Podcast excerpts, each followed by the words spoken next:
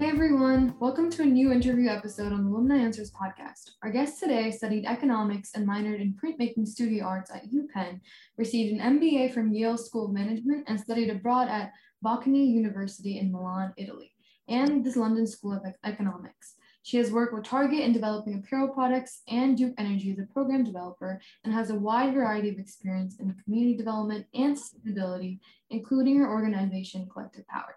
Kelly Wyche, welcome to our podcast, and thank you so much for spending your evening with us today.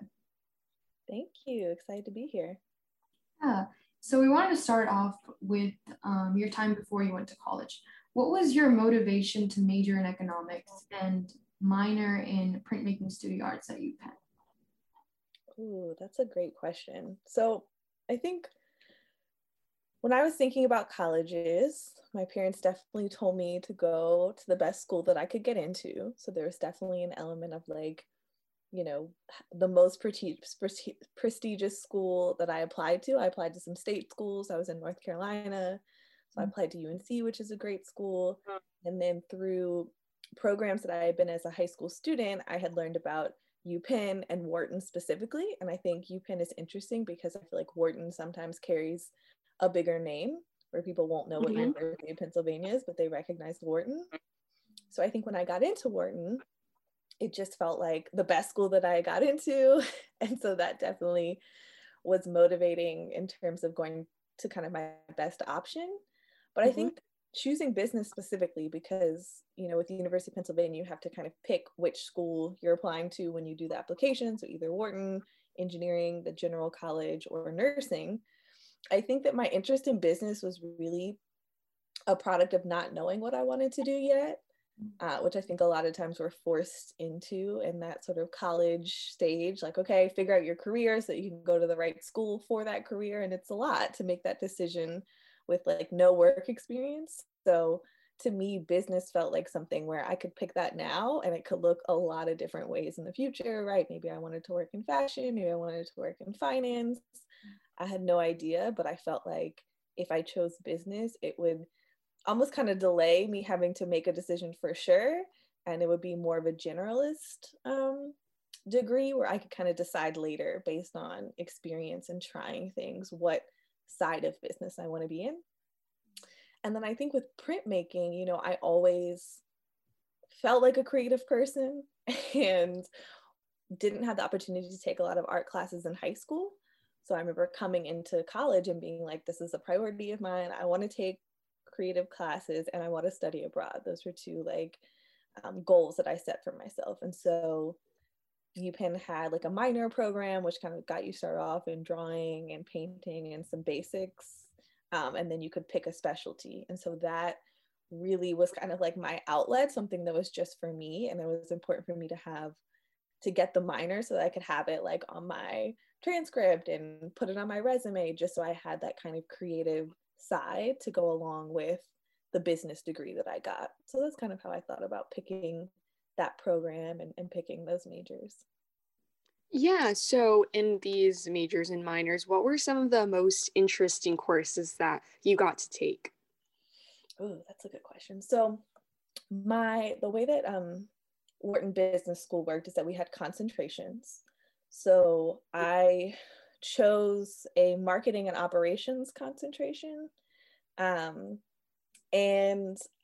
one of the best classes that I took while in undergrad was actually like a very specific class for that cross concentration. And it was called product development, which funny enough, I ended up going into product development. And it functioned kind of as like a competition where in the beginning, we all individually like pitched an idea that we had for a product for the entire class and people voted and we kind of like got it down to maybe like 10 ideas for the class. And then we formed groups around those ideas. So we'd be in like a small group working all semester and we designed the product and sourced it and prototyped it and built it throughout the time, kind of continuing to get feedback from the class.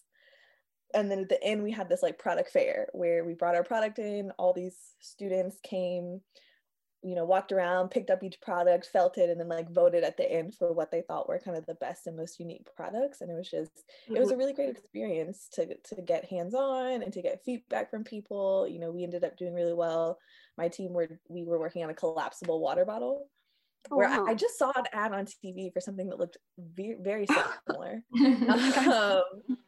So we had a really great prototype, and I think a lot of students could relate to that product. So we did really well in that class, and it was just a great experience overall. And I think gave me a good foundation in like what product development is and how it touches engineering and how it's rooted in like human design and getting feedback and talking to people, and kind of really started my interest in that whole space.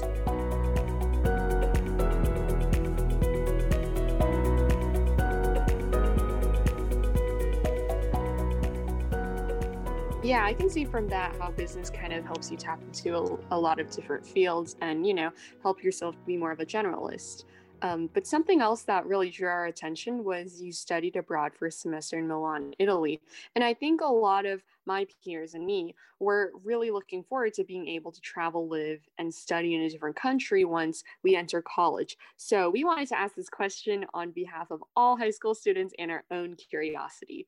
So could you describe your experience studying abroad for a semester at Università Bocconi in college? Yeah, absolutely.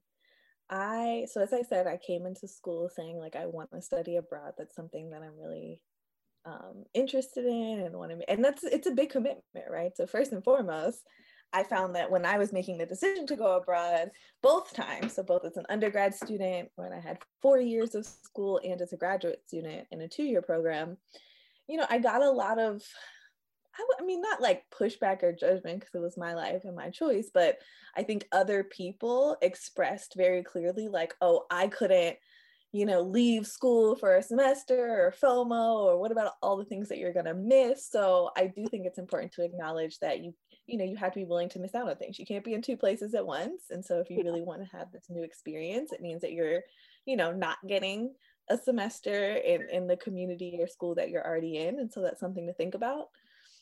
For me, that wasn't a big issue at all. I was really excited to not just be in another country, but also be in a city. So a big thing also that drew me to UPenn was that it was in Philly. And I was interested in schools that were in an urban city. I looked at Columbia because it was in New York. And so I just really wanted to be in a fast-paced environment, an environment that was diverse and had a lot of different types of people. And so even in choosing the program at Bocconi, which is in Milan, I specifically picked Milan as one of the cities in Italy that is the most diverse, that is the most busy, that does have the most, diverse group of people coming in and out of the city. And I mean, the experience was amazing. As I always say, like, there are very few times where you can go to another country and have the structure and support that school offers in terms of like a community, a place to live, right? Like, I didn't have to go find my own apartment, which some people did. But I had to do it as a grad student, but it's an undergrad, right? That's taken care of for you. There are all these type of programs, Erasmus and other things that are for, you know, groups of students who are from all over, and just a lot of organized activities. And I think to be in a new country, to have that level of structure and support around you. We had I actually had to take a whole semester of Italian before being able to qualify to do that. That's change, which is interesting, especially because that school, Bocconi, is actually an English and Italian school. And they really like participating in these abroad exchanges because they get English students to come to Italy. And so the students at Bocconi want to learn English. And so we could take our courses in English. I took my classes in English, but the expectation was still to know Italian to get around. Mm-hmm. So it was great to have that, but I took the course and I had a summer off and then went abroad the next semester. So I was a little rusty, and they had like a 3-week kind of prep course where you could catch up on your Italian. So just having all of that stuff there when you're in a new country is really great. Mm-hmm. And then also not having to work, like when you're in school compared to like getting a new job in a new country, it's just different, right? Because you have more time, you can explore, I took a class. So Bocconi is one of the best business schools in Italy, and it's also in Milan, which is a city of fashion. And so one of the courses that they're most well known for is, I think it's called Management of Fashion Companies, but specifically around fashion. And they go deep into the history of all the big fashion houses in Italy. And one of the projects that we did, we like went to the Duomo, which is this huge church in the center of the city that has these like amazing Fendi and Gucci and, you know, Balenciaga stores. And so we could like, we each got assigned a different, you know, luxury label. I think we did Prada. So we go in the Prada store and we could walk around and ask some questions and like do research. And so we did this whole brand thing on Prada and got to like be in the stores in Milan. So it felt really like, if you wanted to learn a fashion, if you wanted to really learn about the history of fashion and where it happens, you were in the right place and sort of had the right resources and teachers. And so, you know, it's great to, I think, you know, when you go abroad, thinking about what is unique about that school in that country that you can get there that you wouldn't be able to get in the US. And I think for Italy, fashion was a big part of that. Yeah.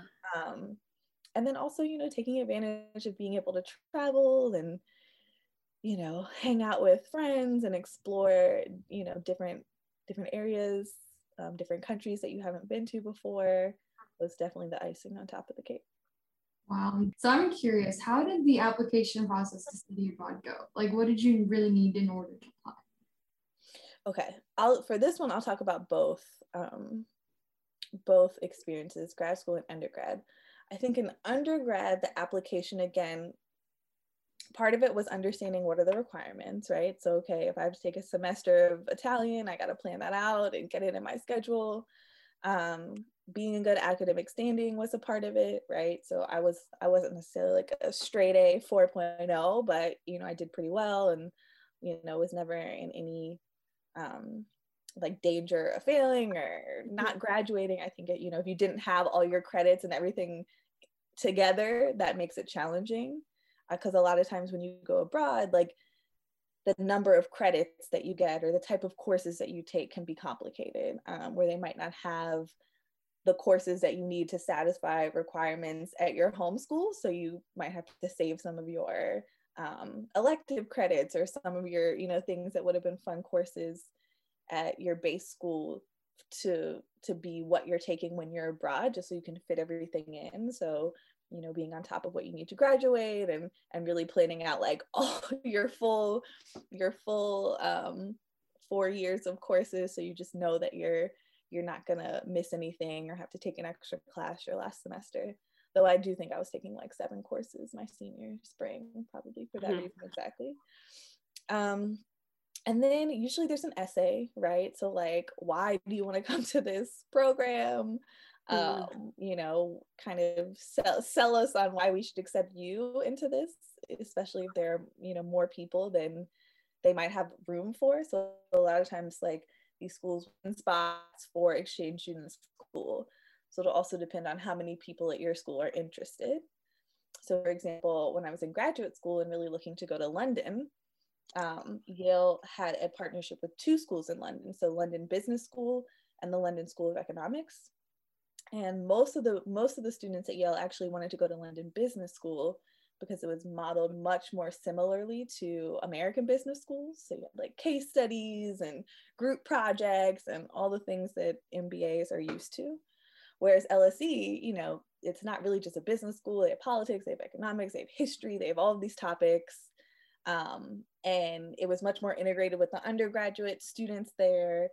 You know, when I ended up choosing LSE because I was kind of interested in something a little different, and I took like a gender studies course and I took history of business course, so things that were really different than what I was doing in business school in the US. So we had a lot of papers and I was going to archives and doing research, like very different than I think what the London Business School experience would have been, or even what I was used to at Yale.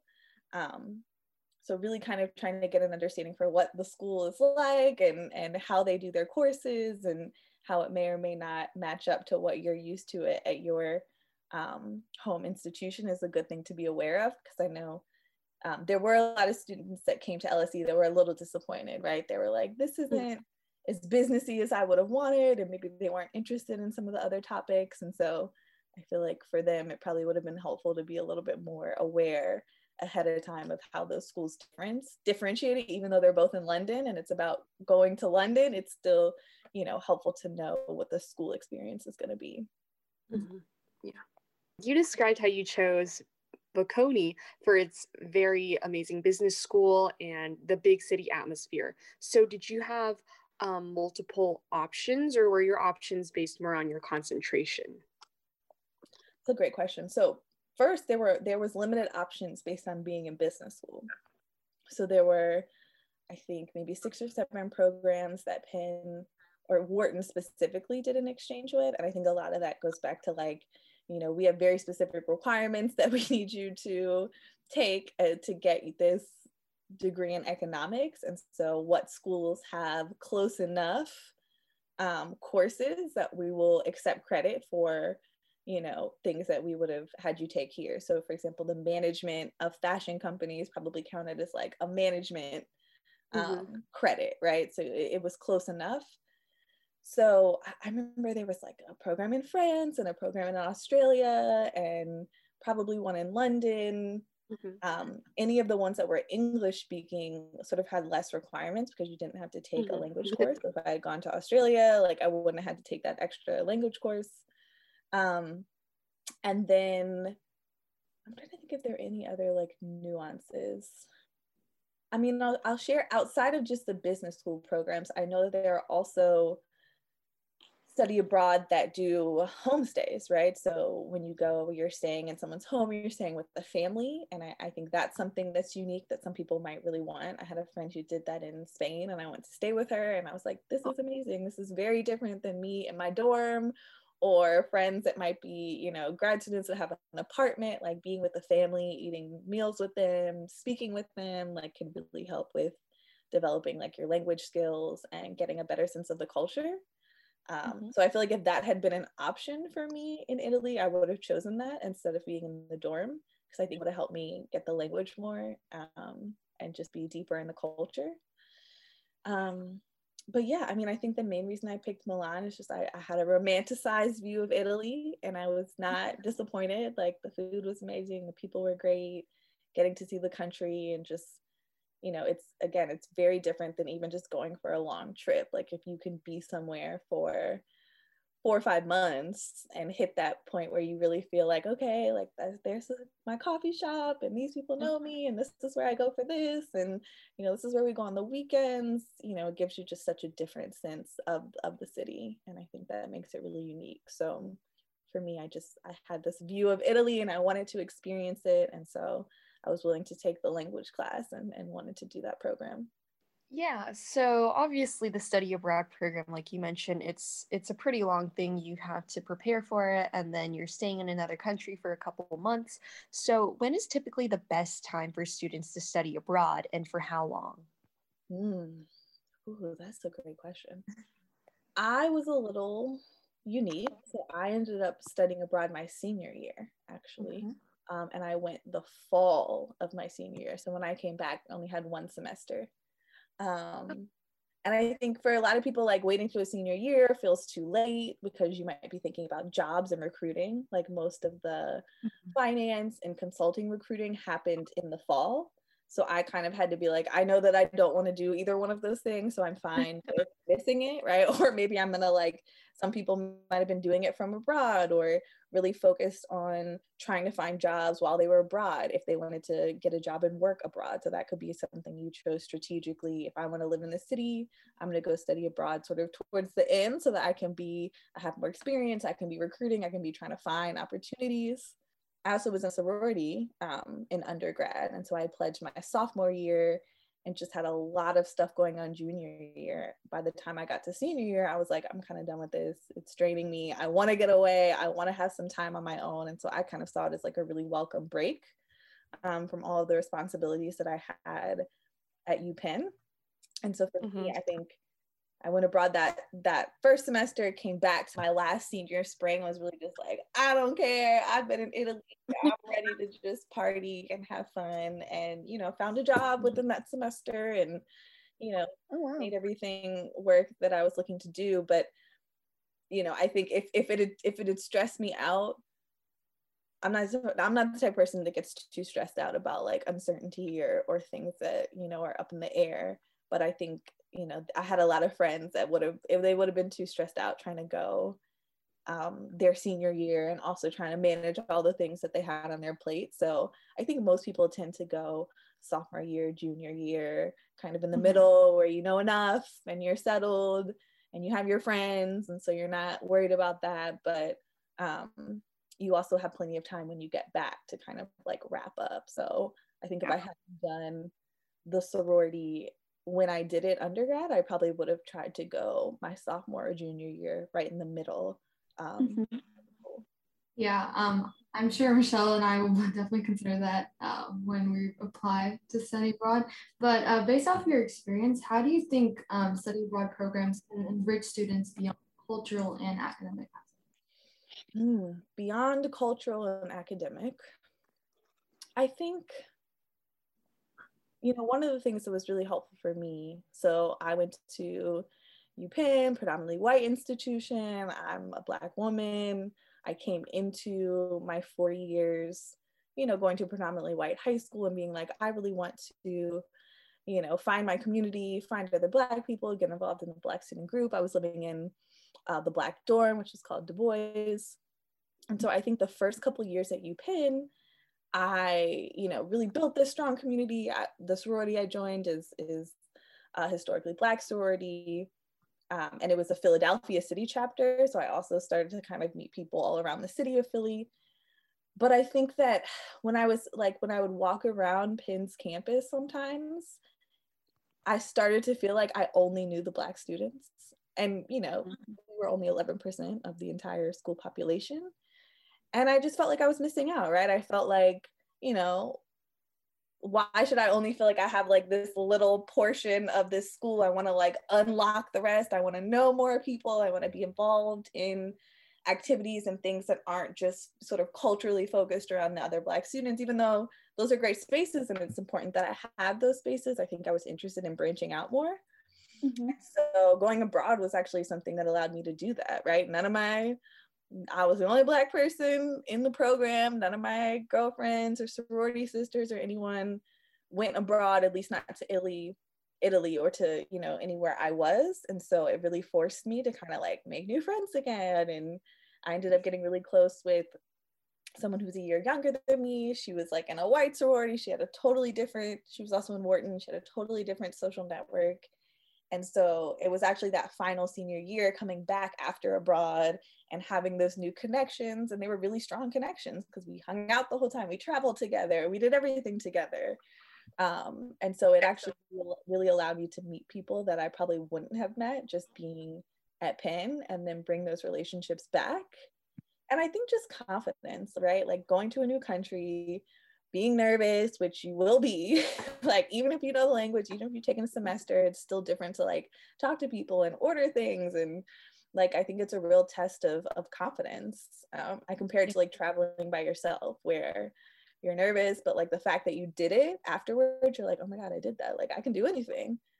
So I think going abroad and dealing with the discomfort, dealing with the new stuff, dealing with how to, I mean, in Italy, we had to do this whole, Italy's known for having like really crazy bureaucracy and red tape and just ridiculous stuff. And so we had to get, while we were there, we had to go to the Italian consulate and get a picture. Oh, wow. It was ridiculous, right? The fact that they expected all these students to get it, I actually think I ended up not getting it. And it was like, you could take the risk, but like if you got in trouble and got arrested or something and you didn't have it, you would be screwed. Luckily, I didn't get arrested. But yeah, just learning how to navigate that stuff in a new country, or it builds confidence, and I think it builds you know, capabilities to just navigate different systems and work with different people.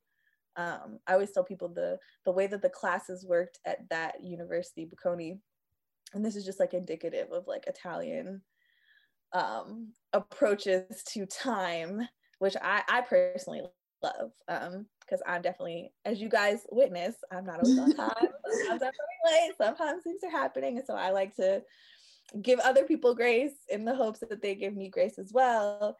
And so Italians definitely have a like, you know, live your life, lean into the moment, you know, sit outside of the cafe for 4 hours just talking, because why not? What else is there to do?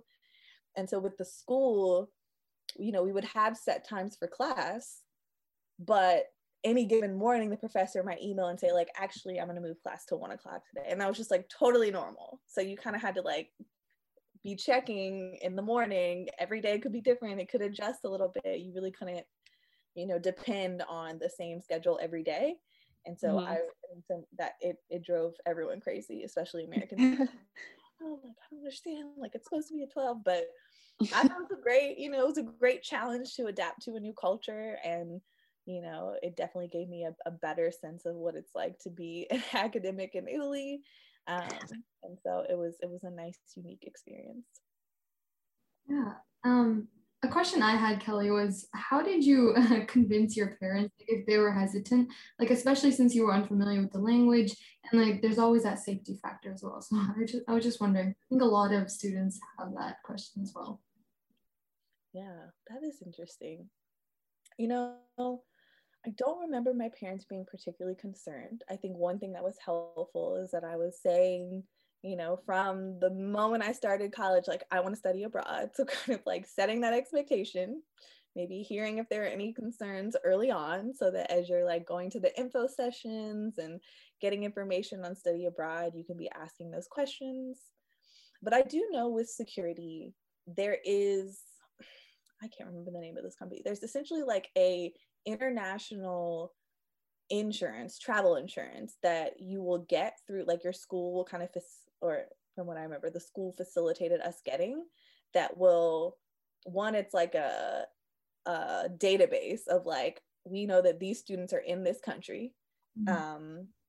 And if you travel somewhere else, you can create a plan. So it's kind of like a safety mechanism so that someone like knows where you are at all times. And I think that the schools are even liable in some ways to kind of make sure that that's set up. And then, you know, I think it also really depends on what country you're going to. I think, I remember I have an older sister, she's 3 years older than me, and she studied abroad as well. She ended up going to Spain, to northern Spain, Pamplona.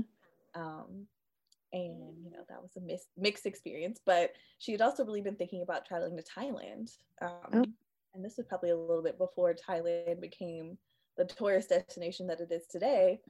And really got the feedback like, as a Black woman, it might be kind of hard, like it might be kind of dangerous. I think both as a woman and as a Black person was sort of like kind of warned against that. So I think, you know, identity is important to understand like who you are in context to where you are. So I think really asking the questions from your school and administration and trying to find people who might have done those programs before, which is exactly what you guys are doing, you know, connecting people who are experienced to people who are looking, you know, to try out new things. So I think, yeah, I think knowing where you're going, understanding the dynamics of how you as a person will be perceived in that place and kind of being prepared. So if there is maybe a heightened, you know, feeling of insecurity based on going somewhere, I don't think that that means don't go. It just means go into it sort of ready or prepared with the right group and the right people so that you feel like, you know, you are going to be protected and sort of feel comfortable. I think in retrospect, my sister probably wishes that she had done Thailand instead of Spain, right? And not let people kind of scare her away from that. I think she was probably more than capable of navigating that, but it can be scary, right? And when you have people that are kind of warning you against stuff or saying, just so you know, sometimes that can be enough. So finding people, I mean, with the internet now, and resources like what you guys are doing, there's a lot of opportunity to kind of talk to someone who's done it before, you know. And in terms of parents, I would say, I think starting, especially undergrad, moving into college and that independence can be a lot in general. So the earlier you can set the expectation of like, this is something that I want to be a part of my college experience, the more time you kind of have to negotiate the where and the specifics that everyone can be comfortable with, and also the cost, right? Some places are really expensive, just like the cost of living doesn't quite translate. A lot of times the tuition will just be, you know, covered. Your school will just take your tuition money and pay for tuition there, even though sometimes it's a lot cheaper in other countries in the US. So you really are kind of paying a premium to go to schools that would have been cheaper had you enrolled directly. So something to think about. But, you know, a lot of times your school will facilitate the tuition, but the room and board might be something that, you know, if you can't, if you're not going to be in a dorm there, or you might have to do something else with housing, it can either be a lot cheaper and save you some money, or it can be really expensive and you need to account for that depending on the city that you're going to be in. Or if there are security risks, sometimes you can pay more money to like live in a different area, or, you know, or have certain things that make you feel better. So there could be a money component to that as well, in terms of what is going to make you feel safe. And then I think also nowadays, like back then, it was a lot more challenging to like get the cell phone plan and figure out communication and all of that in a different country. And I think that's easier and easier. So being able to be easily reached and communicate with friends and family back home, I think can also be a helpful way of kind of minimizing any fear and concern because you're so far away. Yeah, okay. I think those are definitely some really important considerations besides just, you know, where do I want to go and what do these schools have to offer? But we also have to consider a lot of the logistics, because that's how we're going to get there, or how we're going to live there, or even just survive there. Okay. So you've had two of these study abroad experiences, one in your undergraduate, during your undergraduate time, and then the other one as an exchange student. So we were wondering, is there a difference between studying abroad and being an exchange student? Oh, I'm trying to think if that's how I would, I don't know if I would make them as a, if I would make a distinction between undergrad and graduate as one was studying abroad and one was being exchange student. I think both of them I see as being an exchange student. The difference is one, you know, was being an exchange student in the undergrad world, and the other one was being an exchange student in the graduate student world. And just like being an undergrad student is so different than being a graduate student, those two study abroad experiences were totally different, to the point where when I was abroad at London School of Economics, this was two years ago, 2019, as a graduate student, it was so interesting to observe the undergraduate students that were there. And it was like, you know, deja vu, thinking back to what it was like when I was an undergrad student and all the different parties that were organized. And Erasmus is like an organization that does a lot with studying abroad students, right? So I remember I had a little Erasmus card, and like it would get you into the club for free. You get little, like it was like this whole program, right? And so it's funny to watch now me, you know, as a graduate student, to see the younger students that were there on exchange kind of doing those things that I used to do, or that I remember doing. So yeah, I think my undergrad experience felt a lot more social. I wanted to get to know all the other exchange students. The school in Italy organized a trip for us all to go to Oktoberfest in Germany. So like we all took a bus together from Bocconi to Oktoberfest, like overnight bus. And got there, drank all day, then overnight bus back. It was wild, but it was a good time. So like doing stuff like that with the larger group, and you know, going out and partying, and like knowing a lot of the other students that were in exchange, exchanging from other schools. To me, that was much more representative of my undergrad experience, and really being, you know, I was in the dorms. I had an Italian roommate. We were doing our laundry with the other students, and they had like shared communal kitchens in those dorms. So we would meet other students who were cooking, and, you know, it was much more community oriented, the way that I remember undergrad being, where you're just like there, you're on campus, you're in the mix, compared to, I think, as a grad student, different, but honestly, I'm not going to say more enjoyable. I'm like at a different stage in my life, so it was for now. But I mean, the way I described it to people, it was like going back to like how great it is to be in a city, to have, you know, a structure, things to do. So I had my classes. I actually only had classes 3 days a week, so I had no class Thursday, Friday. I would take the bus. So I got an apartment. I found a roommate online. Like I had to do all that myself, right? Very different than I was in college. This is like, okay, I've done it before. I found a roommate before. Let me find my own housing. You know, had a great roommate, lived in a great neighborhood, took the bus to school, and had some friends already that were living in London. So I would meet up with them and hang out. And it was like, I kind of just had my own life. Like I had a gym that I went to and people that I would meet up with. And then I would go to school for a couple of days, you know, had my friends from Yale who were also in the program that I would see at school. I honestly didn't even spend that much time with them. I really focused a lot on trying to like meet people and kind of create my own community. Went to a yoga studio, was really just kind of trying to establish a life and have a balance to the studying and the writing and stuff I was doing with school. And so, yeah, I mean, I did meet people that were in my classes. Mostly it was just people who I saw because they were in my classes, but I never went to, you know, a study abroad student mixer. Like, I wasn't really interested in that at that point. I was like, I just want to be in London. You know, I've been here before. I want to like go to concerts. I want to go to museums and see different people. And like, the fact that I'm in school here isn't the main thing. It's the fact I'm in London and I'm just like taking these classes so that I can be here. So it was just, it was different, but I think both of them were really nice and really fit kind of what I needed at that time in my life.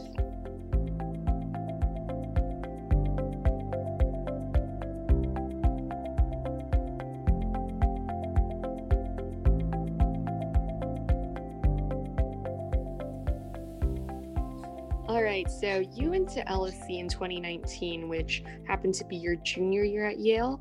How would you manage your school's workload? Were they more lenient, or did you have different requirements if you were enrolled in another institution? Yeah, great question. So my program at Yale was a two-year program. So technically kind of junior year, the first semester of the second year. Okay. And so it's interesting. The way that Yale does their program is that there's a ton of required courses the first year. And then your second year, you kind of have the freedom to take whatever you want. So this, my study abroad fell into sort of the time frame where you could be taking whatever courses you want in terms of topics, but you still had a certain number of courses that needed to be taken to get enough credits to graduate. And because I'm trying to think why I did this. You know, I had interned over the summer. I was working at a company called IDEO, which had been like a dream of mine. So I was, you know, really trying to make a good impression and putting a lot of hours in. And because I was studying abroad, the next semester, the timing for the other thing to think about with study abroad is timing, right? A lot of times these schools are on a little bit of a different schedule, and it can kind of mess with you know, either when you come back to the semester next year or when you leave to go. They're usually pretty good about accommodating, but a lot of times it's just a little off. So I had extra time. Like, the semester in London didn't start until like late September compared to August here. So I ended up working for even longer. So I had about a 4-month internship. It was stressful, to say the least, right? It was emotional because it was like a dream job that kind of ended up being not as great as I thought. And so I think coming off of working like that into the next semester, I was tired, and I was like, it'd be really nice to just kind of like enjoy London and not be stressed and just, you know, have the time to explore the city and get to know people. And so we were allowed to petition to take less credits than technically we were supposed to, right? I think we were supposed to be taking, I had gender studies, history of business, consumer psych. Okay, yeah, so I was taking 3 courses. We were supposed to be taking 4. And I petitioned to say, can I take one less?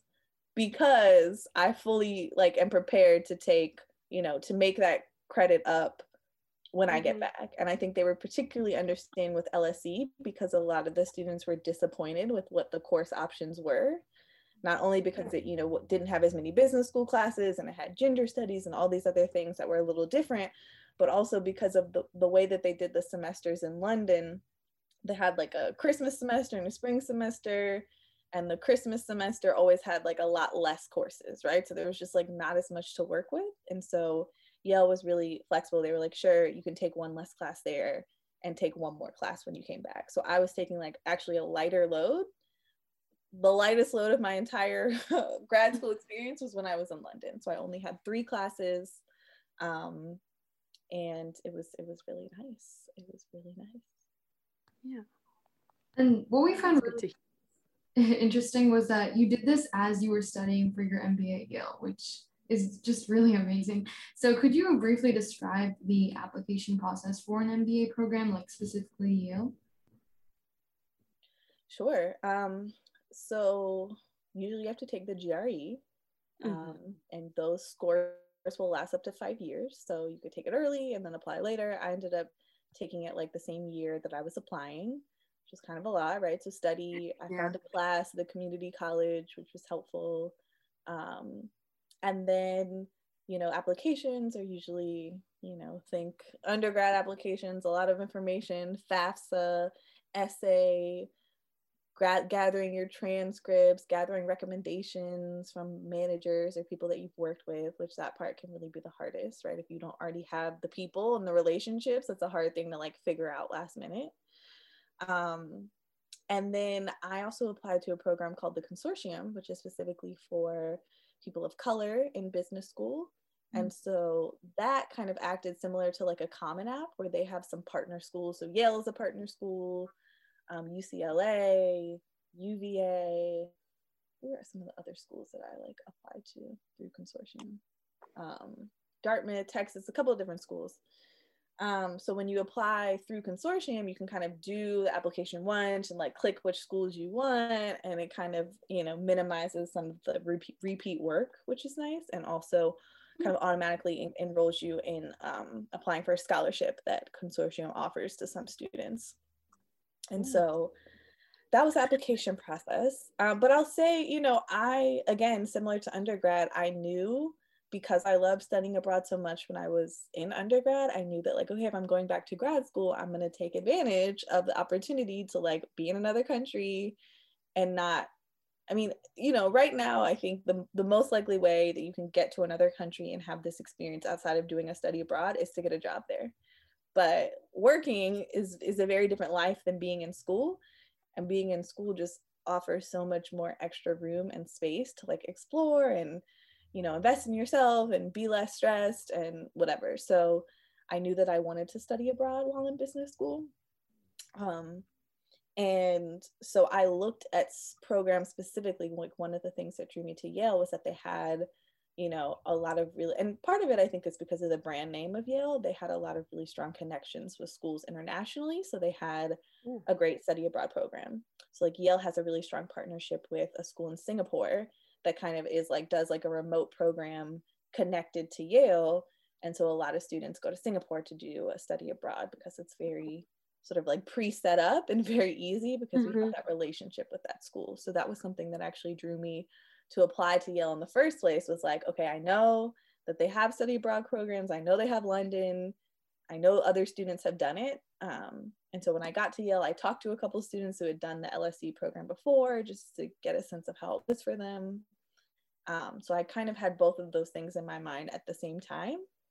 And so that's kind of one of the big reasons why I wanted to apply to Yale and chose to go there.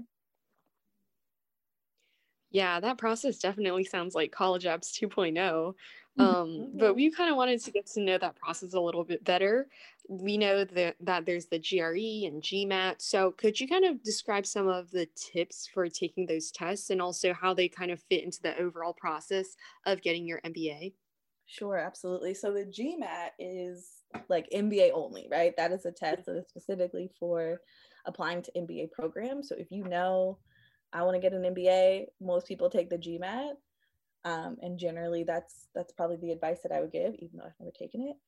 I chose the GRE because not only was I applying to MBA programs, but I was always also looking at MFA programs. So Masters in Fine Arts, going back to that creativity.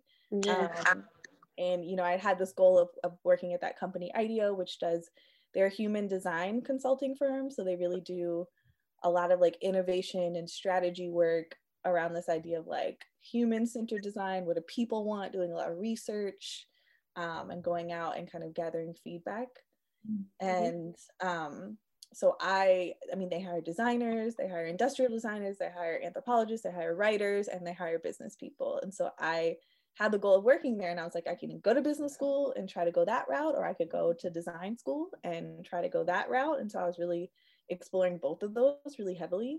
So it came down to either Yale or the School of Art Institute in Chicago which had a designed objects program, which is pretty similar to industrial design, but I think a little bit more crafty. And so they both like given me the same amount of money. Like it was really like an apples to apples choice. And I ended up choosing an MBA because I felt like it was a better investment in terms of support for jobs and options after. Like, I think after talking to a lot of people, it felt like the most likely path for me leaving an MFA would be like starting my own business and starting my own company. And I didn't know if I was ready for that. And then I was like, well, if I don't feel ready for that, then business school feels like a really great choice.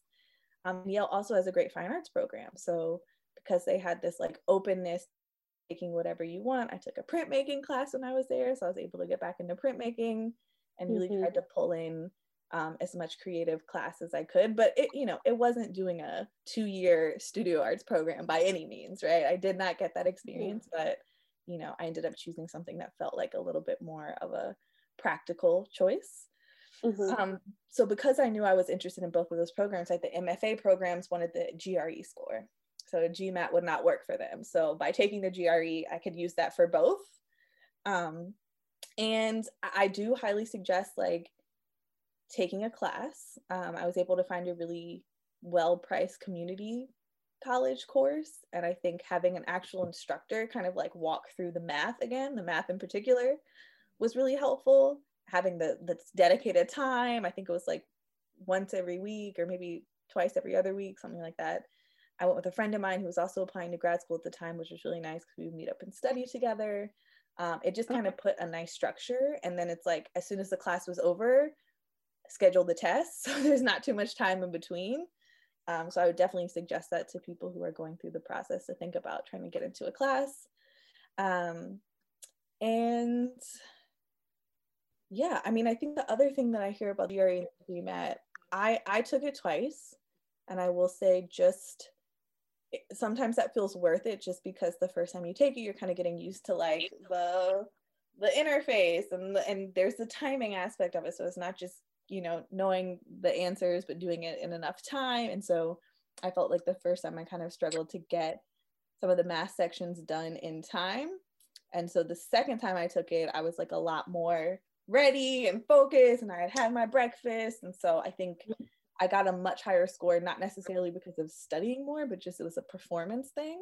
Yeah. And so sometimes it's about how well you prep and how well you slept and what you ate for breakfast, or sometimes it's just seeing it the second time, you're a little bit more familiar and you can like, you're not as nervous and you can kind of get through it more quickly. So I do think it's usually worth it to at least take it twice. If you didn't get like an amazing score the first time and you're like, okay, good, I'm done. Because I was like, my score's pretty good. Is it really worth it? But it went up significantly just doing it again after some familiarity. And then the program at Yale also had, I think because these tests usually have like a math versus a reading, and if you're applying to a program like any engineering or business, you know, that has a pretty strong math component, they tend to like judge those scores, not just like, you know, what's the cutoff for, are people going to get in or not, but like, how are these people going to do in this program?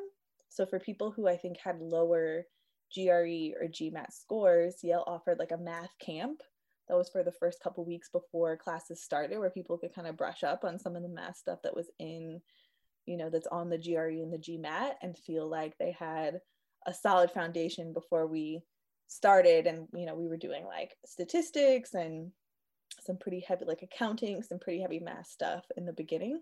So they did offer kind of like some extra support, which was based off of those GRE scores, kind of like who they felt like needed.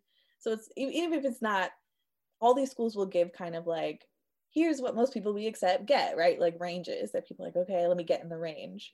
But just know that like, you know, if with the right fit and the right experience, and maybe you have all this other stuff, but your one score is a little lower, schools are more than willing to like create whole programs that will support students that they still really want and they still think are going to be successful, even if they might not be in that range for certain test scores.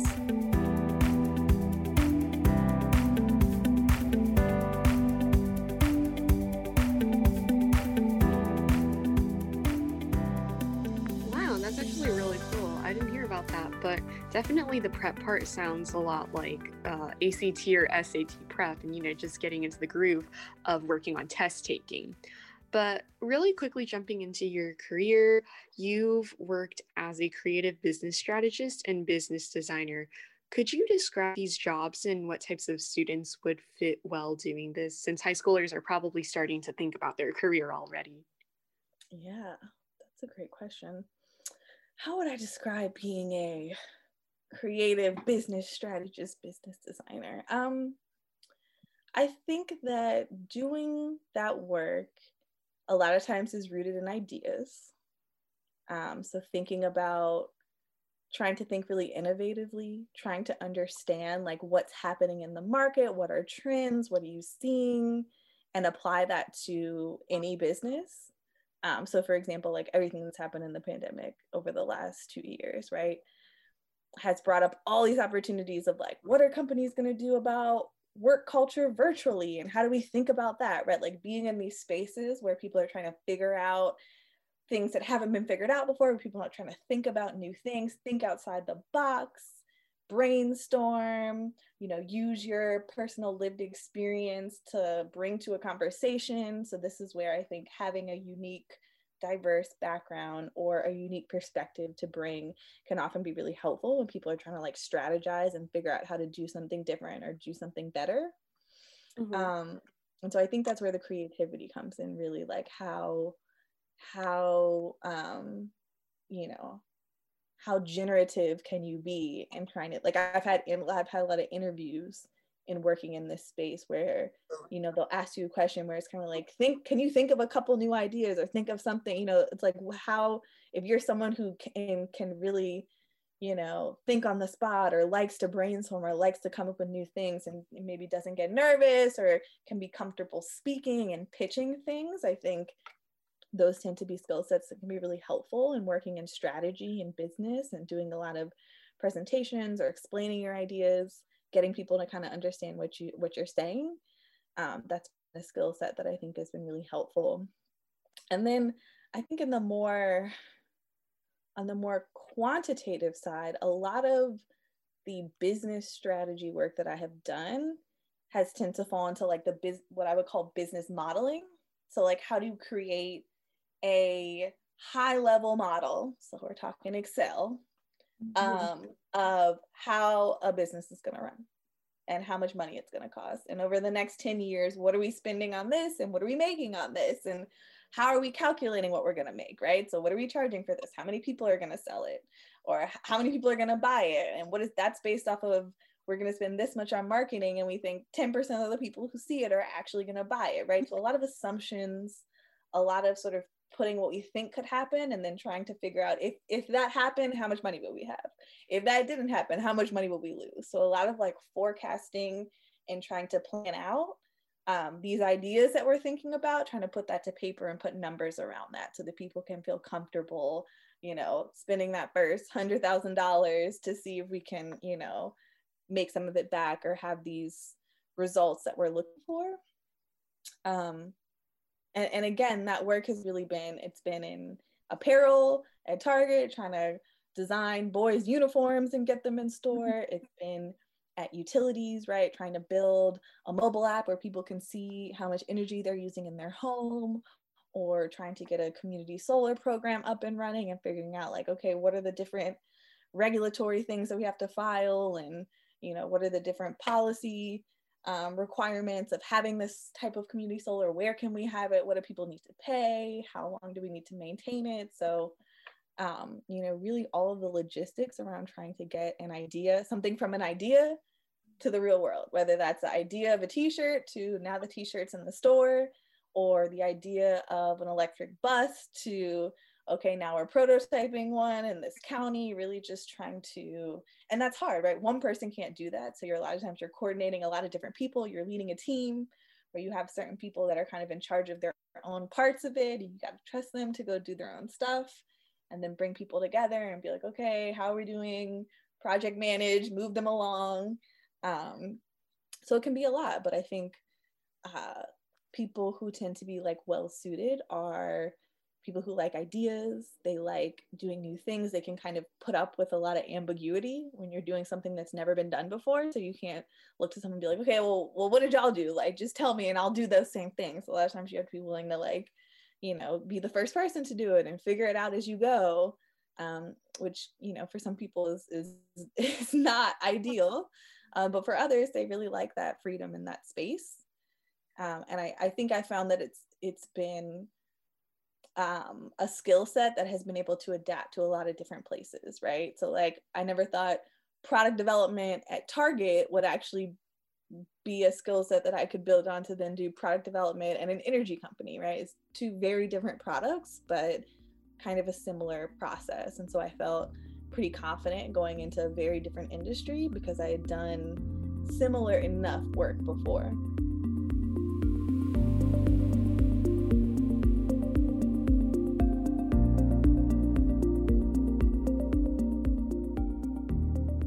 Wow, that's definitely some great perspective for like students looking into career choices. And so Kelly, before we finish up, we wanted to ask you, what are some final words of advice you have for our audience out there as they find and pursue their passions? Ooh, you know, I think that,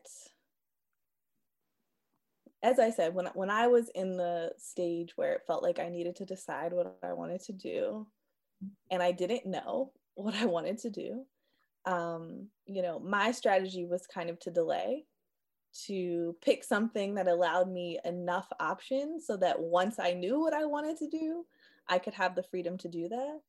Mm-hmm. And I think that sometimes the pressure to pick it now and have that certainty,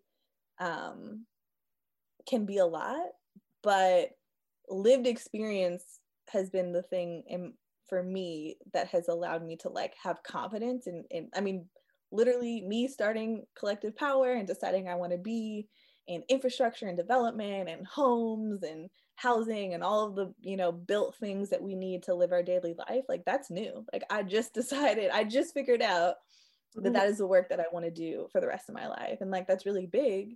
And I don't think I would have ever figured that out without, you know, going to grad school and having these different jobs and figuring this out and having this experience. So, you know, I think my advice for younger people would be don't feel pressured to just pick something because people are asking you and, you know, you have to choose all these other steps based off of this goal. So there's a lot of pressure to just choose it, right? You know, there are ways to kind of like keep your options open based on what you're choosing, or, you know, if you are, you know, confident there's something that you want to do, right? Like how quickly can you get an internship in that space and really get into the environment and experience it and see like, do I really like this? Or maybe I want to go a different way, right? Like just the value of lived experience. And I think nowadays through internships, through being able to connect with people, you know, even just doing a project, you might not have to do a whole summer internship, but if you reach out to someone, you're like, hey, I think I want to work in this space. Like, what can I do? What can I work with you on for free? Most people will say, sure, right? And that is so valuable to you as something that can either affirm, yes, I want to do this, or be like, actually, this is not it. And so now I know, and I kind of like make a different decision or move in a different way. So, you know, thinking really deeply about, the goals that you set now and the choices that you make to move in that direction, because, you know, a lot of careers are designed in a way. I think about doctors, I think about lawyers, I even think about MBA students, right? Where you invest so much in your education. And once you get to the end of that, you're sort of either in debt or in a place career-wise where you need to work to get on the other side of that, right? So you kind of get trapped in, you get locked in different ways. And so, you know, I wish I would have known then sort of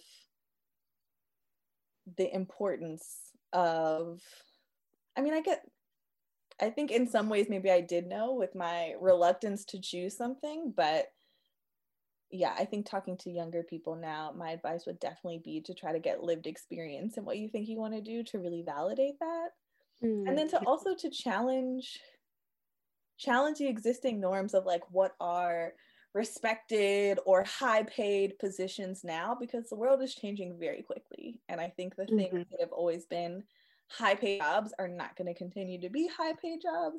And I think that there are a lot of skills and needs that, you know, I think about teachers, I think about healthcare workers, I think about people who build, you know, right now there's a huge shortage of people to build homes and electricians and people that have these skills that are really important that maybe we haven't always lifted up in society.